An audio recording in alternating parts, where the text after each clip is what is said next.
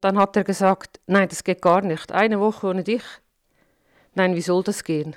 Ja, der Ablösungsprozess ist noch weit, weit entfernt. Das ist Diagnose Duchenne, das Leben mit der Muskeldystrophie, der Podcast über eine genetische und progressive Muskelerkrankung von der Swiss Duchenne Foundation Progena. Diese Krankheit betrifft vor allem Knaben und jedes Jahr wird einer von 3600 damit geboren. Dabei ist eine frühe Diagnose von großer Bedeutung, um therapeutische Maßnahmen von Anfang an gezielt einsetzen zu können.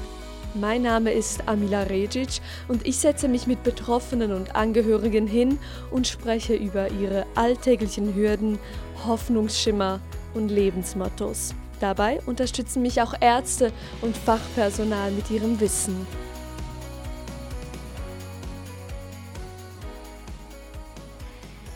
In dieser Episode geht es um das Thema Abhängigkeit und Loslassen. Wie fest ist man eigentlich als Elternteil bei seinen Duchenne-Kindern dran und kann man sich irgendwann etwas zurückziehen? Diese Fragen beantwortet uns heute Rosi. Neben den Erfahrungen von Rosi werde ich auf einige Hilfsmittel, Dienstleistungen und Begrifflichkeiten rund um den Duchenne-Alltag noch etwas genauer eingehen. Mein Name ist Rosi Inderbitzin und ich habe zwei Duchenne-Jungs die zwei ältesten von insgesamt fünf Kindern. Wie alt sind die zwei Duchenne-Jungs? 16 und 14. Und wie sieht das da aus? Wann hast du da die Diagnose bekommen? Seit wann lebt ihr mit Duchenne? Der 16-Jährige war damals vier und der 14-Jährige war damals zwei. Nimmt man es so Tag für Tag oder wird es irgendwann einfacher? Vielleicht ist es am Anfang noch schwierig mit der Diagnose und irgendwann hat man sich wieder daran gewöhnt. Oder wie siehst du das? Gute Frage. Man lebt damit. Am Anfang, weiß ich noch, war ich mit den Jungs einkaufen und dann sah ich ein Mädchen im Rollstuhl und da machte, dann dachte ich, oh ja, das wird einmal die Zukunft sein. Aber dann war ich schnell wieder im Hier und Jetzt und damals liefen sie ja noch. Was hat dir nicht irgendwie Angst gemacht, so ein Bild zu sehen, wie es in welche Richtung es geht? Nein, nur vom Gefühl her ja, man macht sich natürlich schon Gedanken. Aber ja. Du hast ja zwei Kinder. Hast du das Gefühl, dass, dass sie sich gegenseitig hier unterstützen können? Dass das in dem Sinn wie Glück im Unglück ist? Ich denke sicher, der 14-Jährige, der hat Vorteile, weil wir schon viele Erfahrungen mit dem 16-Jährigen gemacht haben. Wie als er den Rücken operierte, wusste ich ja schon das ganze Prozedere und das war viel einfacher auch mit Rollstuhlbeschaffung und so weiter, dann hat der 14-Jährige oft die gleichen Hilfsmittel, weil die kennt man ja schon. Und viel Vorarbeit ist gemacht. Bei dieser angesprochenen Rückenoperation geht es darum, den Rücken wieder zu stabilisieren. Dieser wird infolge von schwindender Muskelkraft verkrümmt und es entsteht die sogenannte Skoliose, sodass der Rücken seitlich wegdriftet. Das versucht man bei der Operation mit einer Metallstange, die am Ende der Wirbelsäule wieder angemacht wird, zu verhindern. Neben dieser Rückenoperation hast du aber die generelle Erleichterung aus der Elternsicht angesprochen. Hast du das Gefühl, dass die Kinder das auch so sehen? Ja, ab und zu. Und der 16-Jährige sagt manchmal, das ist unfair. Ich bin das Versuchskaninchen. Kannst du uns so beschreiben, wie sieht so dein Alltag mit dieser Krankheit aus für jemanden, der gar keinen Bezug zu dieser Krankheit hat? Du hast schon gesagt, es gibt einen Rollstuhl. Was ist sonst noch vielleicht anders vom normalen Alltag? Du hast ja noch andere gesunde Kinder. Wo sind so die Hauptunterschiede? Das ist sicher die Präsenzzeit und die 24 Stunden Überwachung weil sie können nichts selber holen, kein Glas selber holen, sie können nicht selber essen. Der 16-Jährige kann den Rollstuhl nicht selber starten, je nachdem, wo er sitzt. Aber wenn die Steuerung hinten ist, damit er genug nah an den Tisch fahren kann, muss er jedes Mal rufen. Wenn wir hier von einer Steuerung sprechen, dann ist das Gerät gemeint, das den Rollstuhl generell steuert. Sprich, das ihn fährt oder die Position verstellt, dass man mal höher sitzt, mal tiefer sitzt oder den Rückenteil etwas verändert, so wie es gerade passt. Ja, und in der Nacht, es gibt ja keine Nacht, wo sie nicht überwacht sind. Man muss äh, den Alltag planen, wenn sie von der Schule heimkommen und ich keine Assistenz habe, dass jemand zu Hause ist oder wenn ich nicht zu Hause bin, dass der 13-jährige Bruder zu Hause ist und helfen kann. Ja, Bleiben wir zuerst bei der Assistenz. Damit ist eine Person gemeint, die man in einem Arbeitsverhältnis einstellen kann. Diese Person unterstützt die Duchenne-Patienten in allen Tätigkeiten im Alltag und übernimmt das, was der Pflegende nicht mehr selber ausführen kann. Neben dieser Assistenz hast du ja auch den Bruder angesprochen, der da mithilft. Wie ist das so für den Älteren, wenn der Jüngere sich um einen kümmert? Was die Jungs, also die zwei Duchenne-Jungs schon sehen, das ist dass die Sechsjährige viel mehr kann. Ja, das sehen Sie schon. Und wie geht es Ihnen damit? Ist das etwas, dass Sie sich einfach daran gewöhnt haben, weil Sie, das, weil Sie schon lange mit dem leben? Oder ist das für Sie noch manchmal so irgendwie, dass man das so einschüchternd sieht und irgendwie schade findet? Einschüchtern nicht, aber äh, der 14-Jährige sagt schon oft, wenn ich laufen könnte, dann würde ich das machen, dann wäre ich viel stärker und ich wäre ähm, der Beste und ja. Wie geht es dir mit solchen Aussagen? Das ist irgendwie so total frustrierend. Man kann ihm das nicht ermöglichen in diesem Moment. Aber dafür muss ihn auch irgendwie motivieren, dass er doch gewisse Dinge durchaus noch kann. Wie, wie machst du das in solchen Momenten? Als sie noch jünger waren, war das einfacher. Jetzt, wo er 14 ist und ich manchmal schon den Gedanken, die Gedanken habe, wie wäre es, wenn er laufen könnte, dann würde er jetzt in der Berufsempfindung sein. Er wäre ein großer, stattlicher Mann, er würde in den Ausgang gehen und so weiter. Ja, das wird etwas schwieriger, wenn sie älter werden, weil eben die Diskrepanz immer größer wird. Ein weiteres Thema, das ja heute der Schwerpunkt ist, ist diese Abhängigkeit. Du hast es schon kurz angetönt, es muss immer jemand da sein. Wie kann man sich so das vorstellen? Ist es wirklich so eine erdrückende Abhängigkeit oder ist es für dich einfach totale Routine und Alltag für jemanden, der keine Berührungspunkte mit Tüchern hat? Erdrückend nicht, aber äh, manchmal anstrengend. Ja, weil normalerweise sind, äh, werden die Kinder flügge und bei uns wird das nicht der Fall sein. Und manchmal ist es ja sehr anstrengend, weil man weiß, man muss morgens aufstehen, man muss sie morgens parat machen. Das braucht alles so viel Zeit. Ja, und die Zeit rennt einem davon. Was ist konkret so die Aufgaben so aus dem Bett nehmen und dann das Essen geben? Was sind so Beisp konkrete Beispiele, wo Sie Hilfe brauchen? Am Morgen die Flasche geben. Damit ist keine Trink- oder Shoppenflasche gemeint, sondern eine Urinflasche, damit der Pflegende im Rollstuhl oder im Bett bleiben kann und in die Urinflasche urinieren kann. Im Bett anziehen, äh, durchbewegen, damit sie weniger Kontrakturen haben. Vermeiden kann man es nicht. Dieses Durchbewegen ist wichtig, um die Funktions- und Bewegungseinschränkung der Gelenke etwas zu verlangsamen. Mit diesem Durchbewegen erreicht man also, dass die Muskeln sich nicht versteifen oder eine Art einrosten. Dann mit dem Lift in den Rollstuhl und dann anziehen mit dem Lift kann man sich eine Art Patientenheber vorstellen.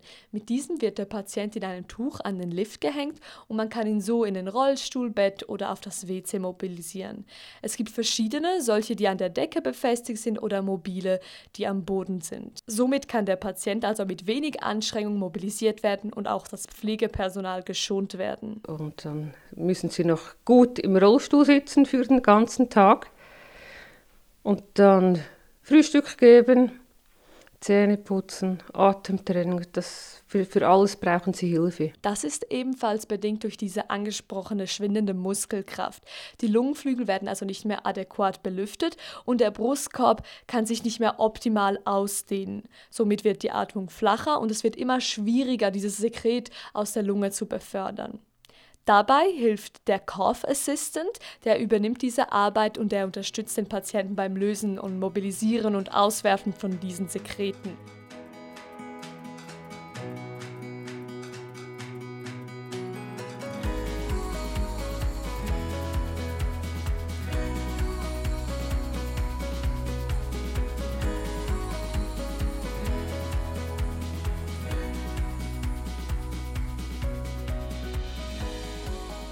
Dann, wenn sie am Gamen sind oder am Tablet, dann muss man alles wieder einrichten. Man kann sie nicht an den Tisch stellen. Mach mal sagen. Mach mal. Ja. Und immer wieder äh, das Getränk anbieten, weil sie würden sonst nicht trinken. Sie denken gar nicht daran, oder? Nein, sie haben auch nie Durst.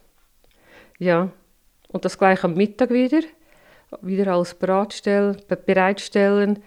Der eine kann noch selbstständig essen mit Hilfsmitteln, der andere kann nicht mehr sel selber essen. Was sind da die Hilfsmittel? Wie kann ich mir das vorstellen? Also wir haben eine so eine Armstütze. Mhm. Da stellt er den Arm darauf, dann hat er ein verlängerbares Besteck und dann habe ich noch ein, so ein Tisch gekauft für auf den Esstisch, damit alles höher kommt. Mhm. Und so kann er essen. Und der andere kann, hilft die Stütze auch nicht mehr, da musst Nein, du wirklich... das ist natürlich bedingt durch die Rückenoperation, mhm. weil sie mit dem Oberkörper nicht, nach, nicht mehr nach vorne kommen. Genau, ähm, und wie, wie machst du das? Also bist du bei beiden gleichzeitig irgendwie unterwegs oder versorgst den einen und den anderen? Wie sieht das mit, hast du hast die Assistenz angesprochen, wie oft kommt die, wie, wie sieht das aus? Sie kommt manchmal fünfmal in der Woche je nach, manchmal sechs Stunden, manchmal auch neun Stunden, manchmal zweieinhalb, je nachdem, wie der Plan von der Spitex ist. Ja, und den Rest decke ich ab. Meistens sind jetzt im Moment die Wochenende. Ja, und so arbeiten wir Hand in Hand. Aber es ist schon eine sehr große Organisationssache, bis man das alles hinkriegt. Würdest du sagen, so in Zukunft, äh, der, der Krankheitsverlauf ist ja, dass es immer sich schnell, schneller auch entwickelt. Wie siehst du das in Zukunft? Hast du das Gefühl, sie werden immer eine größere Abhängigkeit entwickeln oder kann man das schwierig, also schwer sagen? Nein, sie haben ja schon eine große Abhängigkeit. Was sicher noch dazu kommt, dass die Atemmuskulatur, dass sich das abschwächt und ja, gesundheitlich weiß man nie Herzprobleme, Lungenprobleme und so weiter. Das ist, was noch dazu kommt. Man weiß nicht wann. Im Moment ist alles stabil. Sind wir froh darum? ja. ja. Aber sonst, nein, die Abhängigkeit, die haben sie schon. Also es wird jetzt nicht mehr plötzlich mit den Jahren? Nein. Und wenn, dann ist es ja ein schleichender Prozess. Das ist ja nicht alles von Anfang an. Manchmal ist es gar nicht so spürbar. Aber irgendwann wird äh, der 14-Jährige nicht mehr selber essen können. Das, aber wann? Im Moment ist es gut. Mhm. Aber wir müssen uns darauf einstellen, dass er das irgendwann nicht mehr selber kann. Aber seid ihr schon darauf eingestellt, weil ihr den Älteren schon habt, das Versuchskaninchen, wie du gesagt hast vorhin? Oder fällt dir das immer noch schwer, dieser Gedanke daran? Nein, ich denke nicht allzu oft daran. Mhm. Weil eben, heute ist heute, und morgen ist morgen. Muss man das so nehmen Tag für Tag, damit man das gut mit dem gut umgehen kann, würdest du das sagen? Ja, ich glaube schon, ja. Du hast die Abhängigkeit von deiner Seite angesprochen. Wie sieht das von den Jungs aus? Sie sind ja schon im pubertierenden Alter. Sagen sie manchmal auch, dass, also jetzt, du musst jetzt nicht immer kommen, du musst jetzt nicht alles machen und frag mich nicht immer, ob ich trinken will oder sonst was. Wie siehst du das von ihrer Seite oder ist, ist es für sie okay, so wie es ist? Das ist für sie okay. Nein, damit haben sie keine Probleme. Wir hatten gerade gestern ein Schulgespräch da ging es darum, dass der 14-Jährige ins Lager kann, wenn das Corona zulässt, eine Woche. Und dann, dann hat er gesagt, nein, das geht gar nicht. Eine Woche ohne dich. Nein, wie soll das gehen? Ja, der Ablösungsprozess ist noch weit, weit entfernt. Auch von den Jungs. Von Ihnen, von Ihrer Seite auch, ja? Ja, ich passe mich dem Zustand an. Mhm. Wenn jetzt ein Junge sagen würde, ich möchte in, ein, in eine Wege, würde ich nicht Nein sagen. Mhm. Aber so weit sind sie gar nicht. Sie sind am liebsten zu Hause, im Gewohnten, da wissen sie, was sie haben. Wie sind das seine anderen Kinder? Haben sie manchmal das Gefühl, ah, du bist nur mit ihnen zwei und mit uns weniger? Oder nicht so? Nein, nein. Gut, ich habe noch nicht so lange Assistenz. Vorher war es manchmal schon so, mhm. dass ich wirklich nur mehrheitlich bei Ihnen war oder es drehte sich alles um Sie? Nein, ich glaube nicht. Sie kennen es nicht anders. Ja, das, wenn dann nur, weil Sie mehr gamen dürfen. das war eine Zeit lang wirklich ein Thema. Sie dürfen, wir dürfen nicht. Was würdest du als Eltern sagen, die so auf dem gleichen Weg sind und vielleicht Schwierigkeiten haben mit diesen eben Abhängigkeitsgedanken, die vielleicht noch früh äh, in dieser Reise sind und denken, was alles auf mich zukommt und immer 24 Stunden hier sein und betreuen und was sagst du dazu? Man muss sich schon im Vorfeld Gedanken machen, aber nicht allzu viele, würde ich jetzt sagen. Weil eben heute ist heute und morgen ist morgen und man oder sich anpassen, wo steht das Kind. Mhm. Ich glaube, das ist etwas vom Wichtigsten. Es bringt nichts, wenn man jemanden pushen möchte, wo gar nicht so weit ist.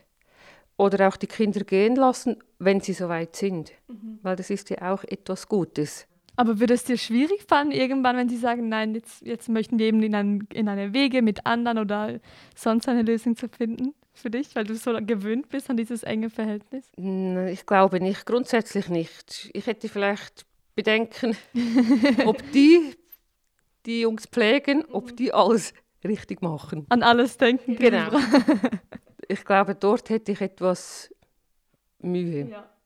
Oder wenn sie am Wochenende heimkommen und ich sehe, ach nein, mhm.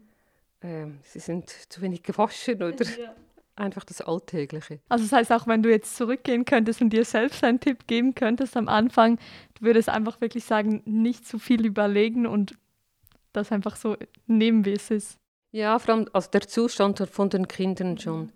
Was IV betrifft und diese Schiene würde ich schon frühzeitig informieren und vor allem auch Hilfsmittel frühzeitig äh, beantragen, obwohl man es vielleicht noch nicht braucht. Mhm.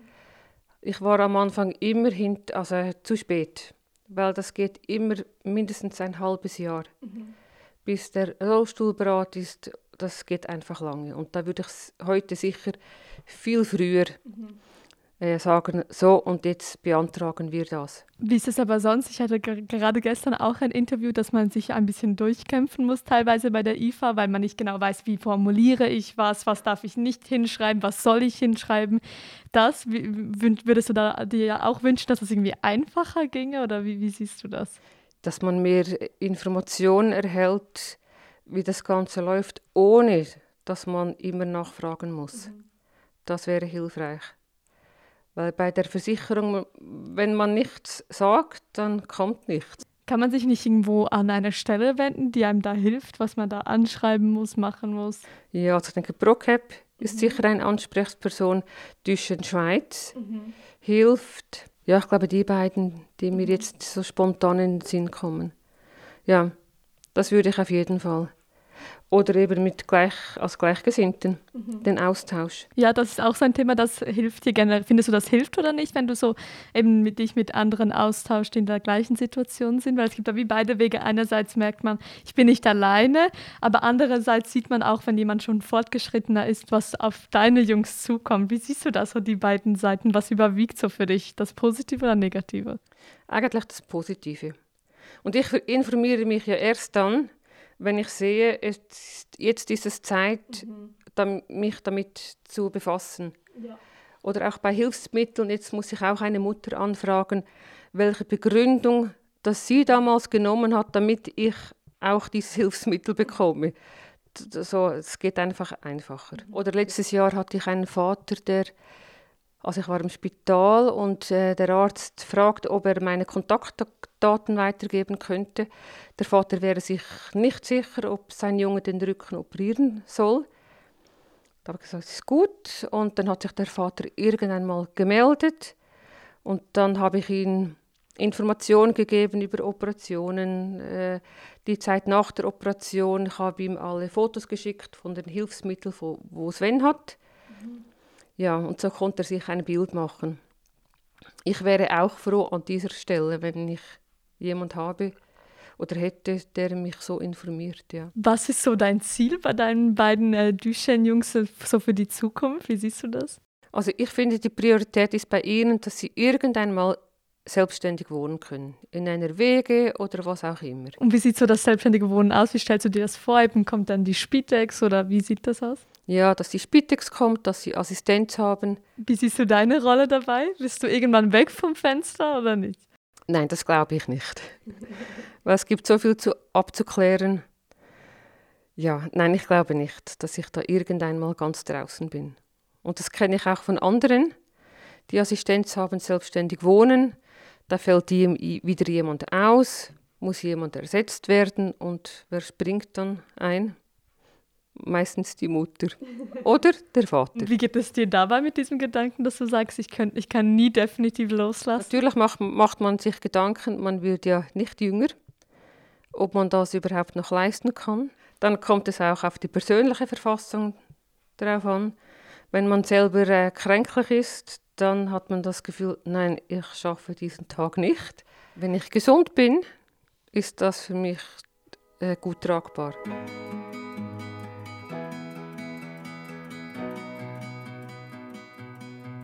Diese Episode wurde von den Podcast-Schmieden produziert und von den PTC Therapeutics finanziell unterstützt. Weitere Folgen gibt's auf Spotify, Apple Podcasts und progena.ch der Swiss Duchenne Foundation.